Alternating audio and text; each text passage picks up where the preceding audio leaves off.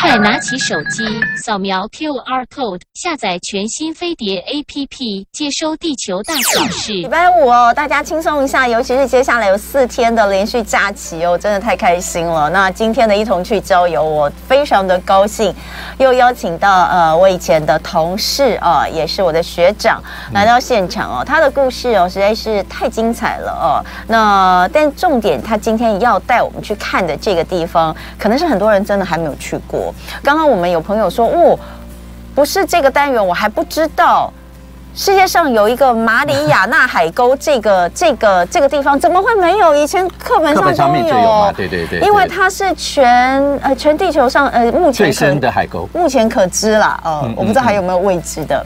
目前所知最深的海沟，到目前的地理地理的教学里面都一直说是马里亚纳海沟是世界上最深的海沟。对，那马里亚纳海沟跳岛记这到底在哪里？然后，呃，它到底有多好玩？而且它不是只有最深的海沟，它还有一座，呃，世界第一高峰。这个真的不知道，这个这个课本上应该没有写到。然后它其实在哪个位置呢？它其实就在塞班塞班岛旁边，对不对？其实它是、嗯、呃北马里亚纳群岛，它是有十四个岛组成的。好。那现在你听到声音这么好听的，就是我们今天的来宾。那他今天是以什么样的身份来到现场呢？他本来就是一位资深媒体人，也是我在媒体的前辈跟同事。但是他在退休之后呢，突然间转变了他的人生的计划哦。然后呢，呃，去了非常非常多大家都意想不到的地方。那这一次呢，他是以。呃，马里亚纳群岛观光代言人的身份来到现场，跟大家聊聊这个地方。那也带着他的新作品，叫做《高年级实习生》。让我们欢迎我的好朋友刘玉佳，玉佳哥好，朋友们好，还有生活同乐会的听众朋友，还有啊、嗯呃、视频上面的朋友，大家好。好。呃，玉嘉哥，呃，之前他曾经来过我们节目，那是两年前吗？还是三年前了，三年多前，对对对。那时候呢，他就是呃，带着他的第一本作品来到我们现场。他在五十五岁的时候辞掉了媒体职场的工作，然后就踏上了八百公里西班牙探索自我之路。那那时候他回来之后，就写了一本书，叫《从新归零》。八百公里圣雅各朝圣之路，嗯、那呃，当然后来其实他应该心里面都还有想说，哎，陆陆续续我还要再去游历很多的地方，但是后来疫情的爆发，对对对，真的影响到蛮多。但是真的让人觉得非常的惊喜的是，他在疫情解封，就是全面解封之前。告诉我们，原来他这些时间去了一个马里亚纳海沟，然后呢，呃，很很不简单。我我我先请，呃，我先这里面哦，待待会儿我会请玉佳哥主要分享两个部分。第一个就是他是如何成为这个角逐马里亚纳群岛呃这个观光代言人的这整个过程，因为他是以五十六岁五十六岁的时候参加比赛的。的的这个年龄去参加比赛，而跟他角逐这个，你可以想象吗？就是大家之前有想什么澳洲的那个什么大堡礁的代言人，就是那种哇，就是很年轻啊，嗯，很有活力啊，身材很好啊，阳光 辣妹比基尼的那种呃教练，有男有女，都是那些年轻人去去去争这个位置，结果最后居然是五十六岁的 呃。这个退休退休的媒体人 刘玉佳，来自台湾的刘玉佳，哎，这个是国际甄选哦，没有，没有，这只有台湾，这次是台湾吗？在台湾只有台湾，对对对。玉佳哥脱颖而出，他是怎么脱颖而出的？那第二个就是他去了这个马里亚纳海沟这个跳岛的过程当中，上山下海，还参参这个高空跳伞。他到底是怎么去这个负荷？他的心脏到底是怎么去负荷这样子的一个强度哦？那呃，就先请玉佳哥来跟我们说一下，就是有人说来宾看起来很年轻啊，真的吗？我跟你讲，这个话他听太多了，这 他真的看起来超年轻，他看不出来现在已经。我今年六十，今年六十岁，嗯，刘玉佳，你真的是很夸张哎，我都一直觉得他是那个保养品用喝的。同同文也很年轻啊。但是你真的很夸张，你真的六十岁长这样，而且我每一次看到他都觉得他更年轻了，所以我觉得他以前就我是倒着长的，没有，他以前就很会保养，毕竟以前主播出身的，什么保养？没有，毕竟我觉得主播出身的人对于自己的外在或是？因为男性主播，我觉得在我们那个年代里面，老三台的年代里面，其实是不会去特别去化妆或者去做保养的。反正就是你要去播报的时候，嗯，你就上点粉底，就就上去了。对对对。好了，我我让你满足一下你的虚荣感。啊、天哪，好厉害！六十岁怎么可能长这样？哦，这是我们 YouTube 上的留言哈。好，哎，先回来讲，嗯、呃，那时候是呃，重新归零那本书出了之后，你马上就去参与这个马里亚纳海沟观光代言人的参选计划。对，出书的那个过程当中，嗯、其实因为我已经离开媒体职场了嘛，对，那我总想要找一些事情做，我不想要就是这样子，就像是一个退休老人。嗯像一个 potato 一样躺在沙发上面，所以因为我还蛮喜欢写东西的。然后，同文上次访访问我的时候，我也讲过，就是说，哎，我希望我离开媒体职场以后，那我五十岁以后的人生下半场，我到底要为自己去做一些什么样的规划？我那时候在想，对，所以那时候不是讲说我每一年都想要去做一些我过去没有做过的这个事情，嗯嗯嗯。所以呢，呃，离开了这个。呃，嗯，媒体职场之后啊，离开媒体职场之后，我就想说，反正我的文字能力还行，嗯，那以前也想要去创作写小说，一直没有机会嘛，嗯，那我就利用这个时间在那边创作小说。可是我后来在创作小说的过程当中呢，我才我才发现，就是说啊，原来小说的创作不是那么的容易，嗯，好，所以当我遇到一个瓶颈的时候，正好有一个机会来了，嗯。就方念华打一个电话来跟我讲，因为他以前去采访过马里亚纳实习生的这个甄选的活动，嗯，所以他跟我讲说，他是去采访，不是去参加。让他本来去采访，他去采访，因为呃，我参加这个马里亚纳观光局的这个实习生甄选已经是第六届了，哦，前面已经有五届，他有参加过一次，其中一届的一个实习生的，他们去了马里亚纳群岛的这个报道。那他就跟我讲说，这个活动开始了。他说你现在在家，他觉得我没有事。他说，宝哥，你要不要去试试看？他说我，他觉得我很适合，因为我刚从这西班牙走了八百公里回来。对对，哎，我正好，我觉得这机会来了，那就掌握。那其实我是在想，就是你刚刚讲的，我后来知道有四百名的。呃，将近四百名的这个参赛者，然后每一个人大概都是在三十岁以下。嗯，啊，只有我一个当年去参加的那一年，我不是五十六岁，所以我那时候在想说，哎呀，跟这些年轻人我怎么比拼得过？嗯，可是我后来想想，不是自己给自己设定了一个目标在那边，就是每年做一件不一样的事情。那我创作小说是一件，嗯，哎，我去参加这个比赛。就算我没有赢，这个过程我参与了，也是一件。对对对对，所以我后来说好吧，那我就报名。反正它有三关嘛，第一关，呃，是一分钟的影片自我介绍。我觉得对我们做这个电视制作的人来讲不难啊。我也采访过新闻。第二关我就想说，那就玩一玩就好，因为第二关就是网络票选。嗯。你知道我脸皮很薄，我从来都不会想要去麻烦别人的。我怎么样去跟那些年轻人去玩这个网络票选的活动？那在这个过程当中，很多人就是觉得说，哦，原来五十岁以上的人，嗯，也可以去跟年轻人。玩这样的事情太励志了！如果是我，就一定投你一票。任何我们只要是超过三十岁的人都会投给五十六岁的人。始料未及，始料未及是当年这第二阶段在投票的这过程当中，就很多我不认识的朋友都进来投，对，那就是透过朋友的朋友这样一直在滚。嗯滚到最后，我的第二阶段竟然是最高票，嗯，就是等于打败了那些年轻人。可以理解，而且大家说哦，当然我啦，如果是我，我就一定会投给玉嘉哥，那不是废话，因为我认识他。哎，但是我要讲的是说，这个是蛮励志的一件事情，而且呃，就像刚刚前面讲，大家投票的时候是看你做的那个影片嘛，就是你的自我介绍啊，对不对？那他的然后活动当中，当然你也会一直在自我推销，包括我的呃。朋友群里面帮我一起做一些影片的这个宣传，对。那还有就是到第三关的时候，包括吴恩文，嗯，包括就是现在台科大的副总刘立辉，他们都嗯帮我出谋划策。因为第三关是才艺表演跟现场的机智问答，嗯。那才艺表演，我也我觉得我们有什么才艺，嗯。那后来。吴文文就讲说：“哎，反正我们都是记者出身，你当你也当过主播，我们就现场连线报道这个活动好了。哦，然后我自己是准备了就是载歌载舞嘛，嗯，那这样比较热闹一点。嗯，嗯那刘立辉就说：“哎、欸，你的体能不错，你要不要现场表演一段？”立式滚轮，嗯，然后你再载歌载舞，他出了他的一对儿女，然后当我的阿朱阿花，我们就来唱那个夏天的浪花。你讲阿朱阿花，觉得大家都不知道是 什么东西，对不对？那真的是，所以在这个过程当中呢，因为我年纪最大，所以给自己也设定了一个呃称谓，就叫做高年级实习生。嗯，当时美国有一部高年级实习生很卖座嘛，对。那我觉得台湾。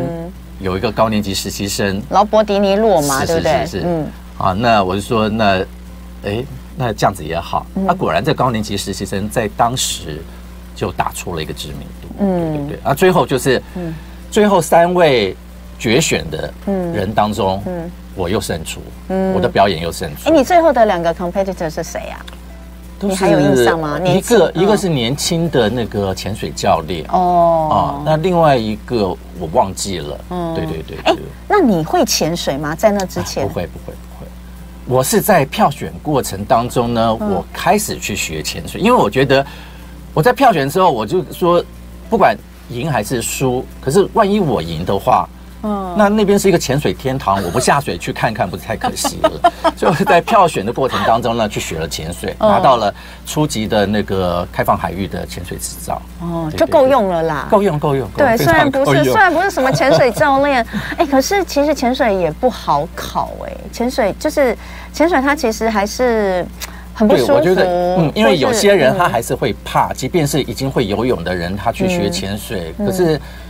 跟游泳就是不一样，对它其实我觉得还是要看个人，就是说你对水，嗯，你是不是呃下去了以后，嗯，你不怕，然后你愿意跟它融为一体，然后去掌握。你那时候花多少时间学习潜水到拿到初级的潜水？Total 加起来大概就是两个半天。两个半天哦，因为我们就是先有笔试要上课，嗯，上了半天的课，然后要到游泳池里面半天。哦，对对对对对。啊，然后另外呢，就是你实际的去下海，嗯，然后要下海两次，对对对。这个我也有曾经思考过这一件事情，但是因为我头痛太厉害了。你是下水以后头痛太厉害？我平常就是有头，就是常常会头痛，所以那时候他们就说可能还是要稍微注意一下这个部分，所以我后来也就没有。可你可以。先问一下，因为你问一下潜水教练这个部分是不是会有影响？好，因为我觉得你想做，你就真的赶快去做。对对对。那毕竟我拖一拖就没有啦。你要是没有去搞一个这个实习的这个参选的话，你也不会想去。但真的很棒。那。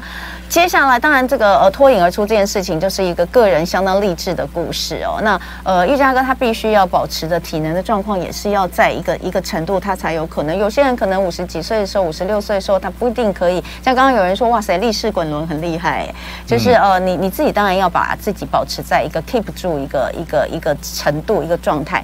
那接下来哦，我们当然就要请你来这个好好的这个呃。要称职的扮演你这个观光代言人的角色，所以在台湾呃，台湾选一位嘛，你就入选，然后后来就到了这个地方，对不对？那告诉我们，呃，马里亚纳海沟去了之后，跟你原本的想象一样吗？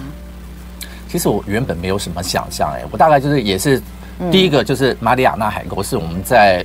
国中的时候还是高中的时候念到的地理里面，唯一的一个印象是说世界最深最深的海沟，我也只有这个。那也没有去过那边。对。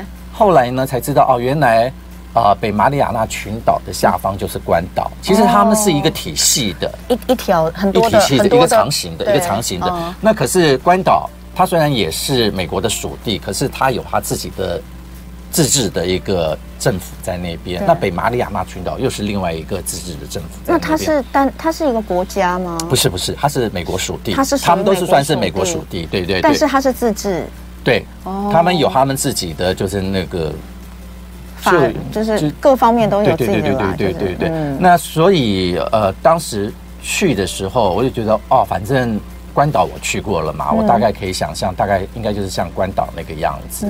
那去到那边以后，就发现啊，真的是很棒的一个地方。嗯，那是个海岛，嗯，是一个海岛。然后你当就是阳光、沙滩、比基尼都可以去想象。嗯，对。那对于马里亚纳海沟来讲，就是说，哎，我就是到了世界最深的海沟的上方。反正反正我我又上方对，都是上方。然后反正我就是又做了一件，就是我过去没有没有做过的事情。对对对对。但是呃，跳岛。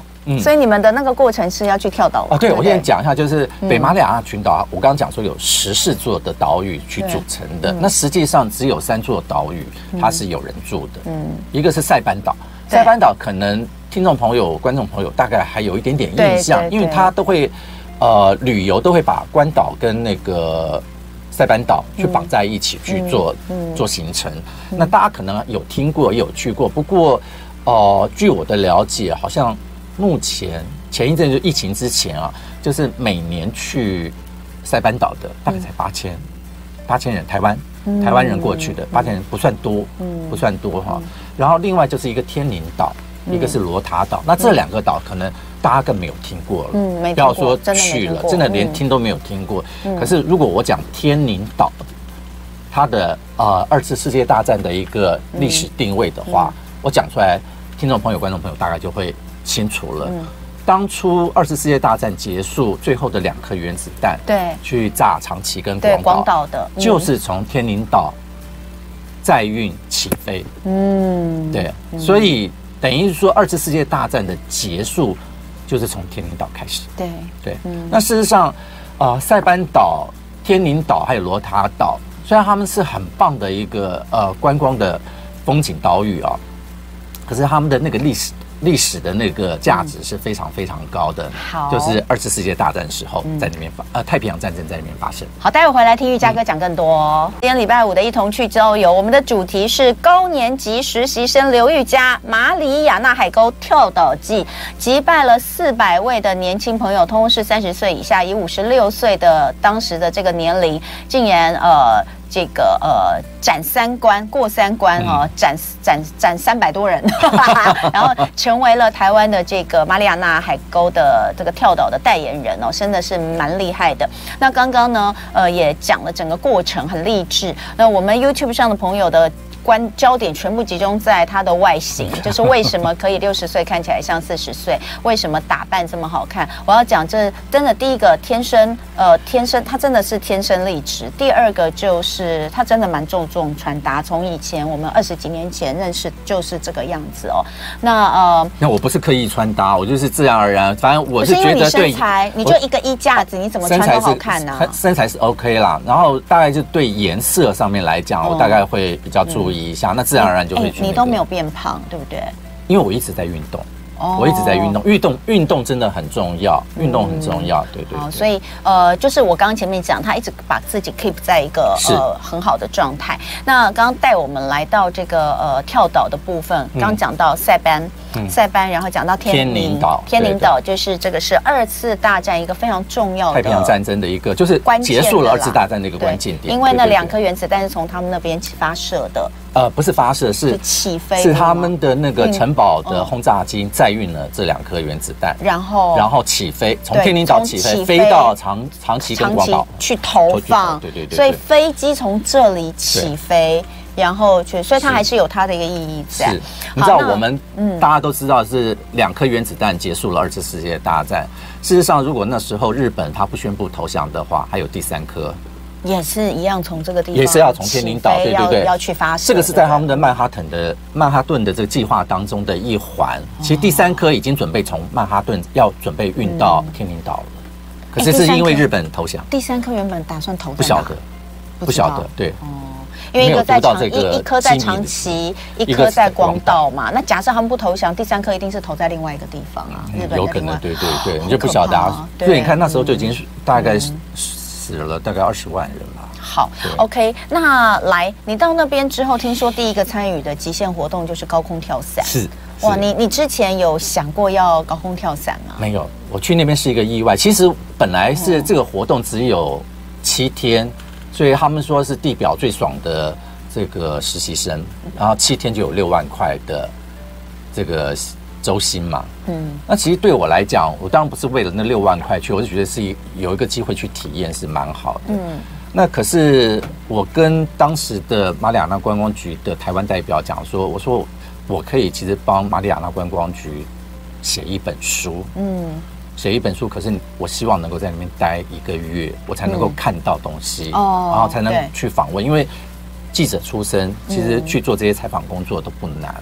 后来马里亚纳观光局同意了，我就提早去了。嗯，提早去，那其实活动安排都是前面的活动都是我自己要安排。对，那这个高空跳伞是因为接待我的一一家那个。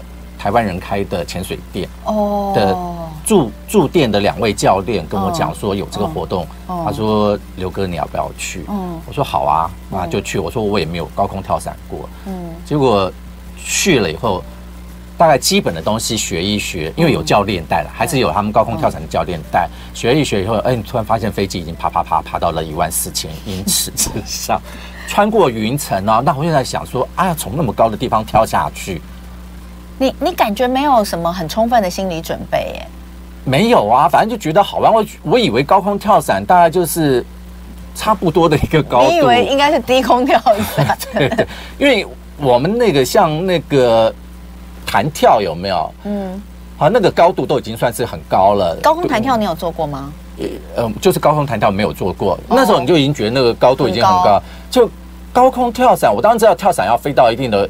一定的一个高度，你才能够跳伞。可是我没有想到是要飞到一万四千英尺那么高。哦，对。那飞上去以后，反正你也没有什么的想。大家问我说你怕不怕？我说没有想那么多，因为反正就刚开始你搭小飞机的时候，你觉得哇，塞班的风光都呈现在你的眼前，太美太美了。你那你的那专注力就是在那你看的那个风光上面。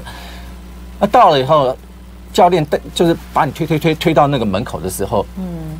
哎，他就拱一下，你想要去思考一下，看一下有没有你自己有没有惧高症的机会都没有，就被推下去了，可怕哦！就被推下去了。你你没有恐惧的时间，对对对对对，可怕哦！然后刚跳下去的时候，他伞也没有开。不，你到底有没有先学要到什么高度的时候要拉那个伞？没有，那那个是教练会拉。哦，你跟教练一起，可是我不晓得啊。那你们所以你们两个人一起下去，一起下，一起下。他在我后面嘛，他在我后面，就像我们在做滑翔翼，你后面也会有教练那样子。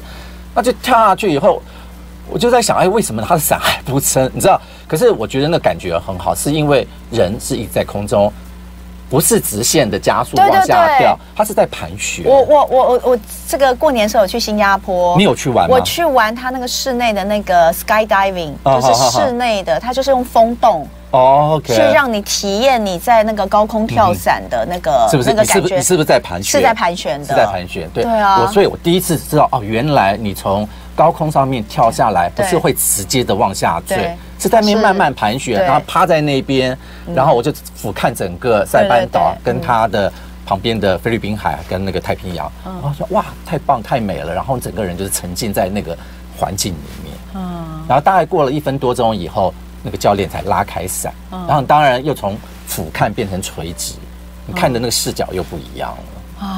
哦，啊，所以那个经验我觉得哇，太值得。其实听起来没那么可怕哎。没有，就我我就说就是那个高点在上面，就下来的下来之后就会觉得非常美。而且像我去玩了那个室内的风洞，那个 skydiving 那个之后。我就完全可以知道你说那个下来，以以前我们真的觉得下来就是直线向下坠，我们都好像要跟那个重力加速度比拉伞的速度，其实不用，其实不用，对不对？太棒了！所以有机会你可以去体验一下真正的 skydiving。我我觉得就是我去玩过那个室内的之后，我比较。敢了，对不对？就是敢说，我如果有机会可以去尝试一下高空跳伞，你就是到超棒飞机门口的时候不要看就好，然后就让你的教练拍。反正就他，反正他也会把你推下去，他也他也不会让你做好心理准备。好，那呃，那既然到了海啊，你你你讲了一个高空的玩法，那到了海里面，你你玩些什么？我真的就是上天下海，对，然后就是潜水。可是我觉得比较特别，因为我还是一个初学者，嗯，那我学会拿到。证照之后呢，事实上我就没有再下过水。嗯，我真的是拿到证照以后，第二次下水的时间点就是在塞班岛。对，那我就说那个台湾的那个教练朋友，对，潜水朋友，他就说，哎，有一个机会去，他说刘哥你要不要去？那就是在菲律宾海域，因为在塞班岛的外面还有一个军舰岛。哦，对对对，也有一个非常非常美的一个海岛。那在它那中间就是有一个。他们是所谓的西湖区，嗯，然后就是七色琉璃海，哦，好，就在那七色琉璃海，我做了第一趟的那个潜水的活动。嗯，然后我下去以后呢，我就觉得哇，太惊艳了，因为我看到的不是海底那种你平常看不到的生物。嗯，鱼看到的也不多，可是我看到什么？我看到了二次世界大战的飞机残骸，以及在海里面。嗯，对，沉在海里面，然后有沉船。哦，好像我在电影里面看到，对对对对，就是那个尼莫尼莫他们都会住在住在那里面，对对对，所以那个我就觉得，哎，那是蛮特别的，因为我们一般都会觉得，我们潜到海里面是会看到看到不同的生物嘛，啊，多样性的那种生物，可是我看到的却是二次世界大战的一些遗迹残骸，嗯，那我觉得，哎，那这一趟不错，那其实除了。我讲的这一个潜点之外，因为几乎在这个北马里亚群岛的每个岛那边都是潜点，啊，包括在塞班岛，它有一个蓝洞很有名，嗯，它是在一块大石头上面，然后下去大概有二三十公尺深，嗯，哦，你可以去潜到最底下，然后它的那个洞口，它下面有个洞口是可以连接到太平洋。哦，啊，那那海水那个打进来以后，那它下面就整个都那种也是不同层次的蓝色，嗯，很美很美。那另外一个很美的地方是我去过的，我去过的就是罗塔岛的罗塔洞，嗯，它也是一个蓝洞。那它的蓝洞呢是它是从上方，这太阳从上方打下来以后有那个聚光灯或者是圣光的那个效果，嗯，啊，如果你会那个 free diving 的话，你没有背的那个氧气瓶，你在那边。你拍出来照片非常非常美，就像美人鱼，然后在一个伸展台上面有聚光灯打的你对。那我的这本书上面，大家看到的那个封面，对，就是在罗塔洞，就是在罗塔洞拍的。对对对。啊，这你吗？哎，我去的时候时机点不对，因为五六月才能够拍到那个圣光。我是跟我的日本潜水教练要的一张要的一张照片，看起来也很像我啦，对不对？对了，对了，对了，请问这样看起来是怎样会不像？大家头发都包的紧紧，哪里不像？哎，然后呃，七色琉璃，七色琉璃海，七色琉璃，七色是哪七色？是我们的彩虹的那七色？不是，不是，不是，它的其实因为它的海水里面可能是因为有岩壁。啊，岩石，然后有海藻那些交错，阳光洒下洒下去之后呢，它有不同层次的三种蓝色，嗯，还有不同层次的三种绿色，嗯，啊，反正你就是自己去就可以分别的出来。那还有一种颜色，说实在我数算不出来，嗯，那我都开玩笑说那是不蓝不绿，可能又是可能又是又蓝又绿的那种颜色，蓝绿交错的，对对对对对对。对，哦，那我的书里面有照片，有照片，对对对，书里面有蛮多照片的，大家都可以看一下。那另外，刚刚我们有讲到，除了有最深的海沟之外，呃，还有第一高峰，这真的还假的啊？骗人的吧？因为当地啊，当地人是查莫洛人，是原住民，对，他们一直很自豪，就是世界第一高峰，嗯，在塞班岛，嗯，啊，那塞班岛那那座山叫什么？叫做踏破潮山，嗯。踏破潮山，实际上呢还不到五百公尺的高度，啊，大概只有四百九四百九十七公尺哈，还不到还不到五百公尺的那种高度。那可是为什么会变成世界第一高第一高峰？因为他们把马里亚纳海沟的深度都给算进去了，因为那座山的确是从下面一直延伸上来的，对对，知道吗？就就是我们讲的冰山啦，冰山的上面的那一角是踏破。潮山是他们的最高峰嘛？嗯，那他把它加了一万一千公尺的下面海沟的那个深度的话，嗯，你说世界第一高峰，呃，圣母峰或者珠穆，那个大陆人讲的是。珠马呃，珠珠穆嗯嗯摩珠珠珠穆什么马朗峰哎，对对对对，反正它那个是八八四八嘛，八八四八公尺，那当然一万多公尺就要比八八四八高了。对，所以它是从不是从海平面算，它是从海底下它的根部开始算起，所以我说这是一种骗人的算。你你入境要问俗啊，那当地的这个原住民长莫洛人他们这么认为，你就说啊，对对对对对，的确我来到了。我来到世界第一高峰。哎，那有好吃的吗？吃的东西啊，其实因为查莫洛人，他本身他是在四千多年前从东南亚移民过来，他们搭的他们的传统的三角帆，很厉害哦。大概就是呃我说一下啊，我我们从台湾的东南，嗯，如果是直飞到那个马里亚纳群岛的时候，大概是呃两千七百五十公尺，嗯，那那边呢，大概也差不多，就从东南亚他们过去。他们到了去以后呢，你刚刚提到他们的美食，我觉得跟很多东南亚地区的美食很像。他们喜欢甜食，他们喜欢烤肉。哦哦，那他们甜食像什么？他们用糯米包在竹叶里面，然后去烧。哦，里面加那个椰子酱。哦，椰子酱，你说是不是很像我们去泰国吃的这些东西？东南亚地区的这些美食。然后另外他们很有名的一个美食呢，当地特色美食就是他们的椰子蟹。哦，啊，他们椰子蟹呢？OK，他们的椰子蟹呢，就是那个蟹喜欢爬到椰子树上面吃椰子，所以它会有一种特殊的香甜味吗？其实我去吃的时候，我没有吃出来，然后也没有肉，只有一些膏那些东西，所以我后来是囫囵吞枣，然后拌着那个瓦萨米这样整个吞下去。哎呀，反正你到那里，可是很贵啊，它的价格不比龙虾低哦。东，那你就是什么都要尝试看看一下，对对对对对。好，高年级实习生刘玉佳同学，刚刚有人问说他是什么座，我跟你讲。这种人还会是什么座？当然是双子座啊。我跟我跟同文一样啊。不，我们这个圈子的风向星座真的蛮多的。比较多，对对对。那这个又注意自己的外形，又能够一直 keep 得这么好，然后又这么的喜欢尝试新鲜新奇的事物，而且勇于冒险，呃，敢挑战，那当然就是我们双子座啊，对不对？所以真的再次跟大家推荐哦，马里亚纳海沟跳岛及高年级实习生刘玉佳，我的学长。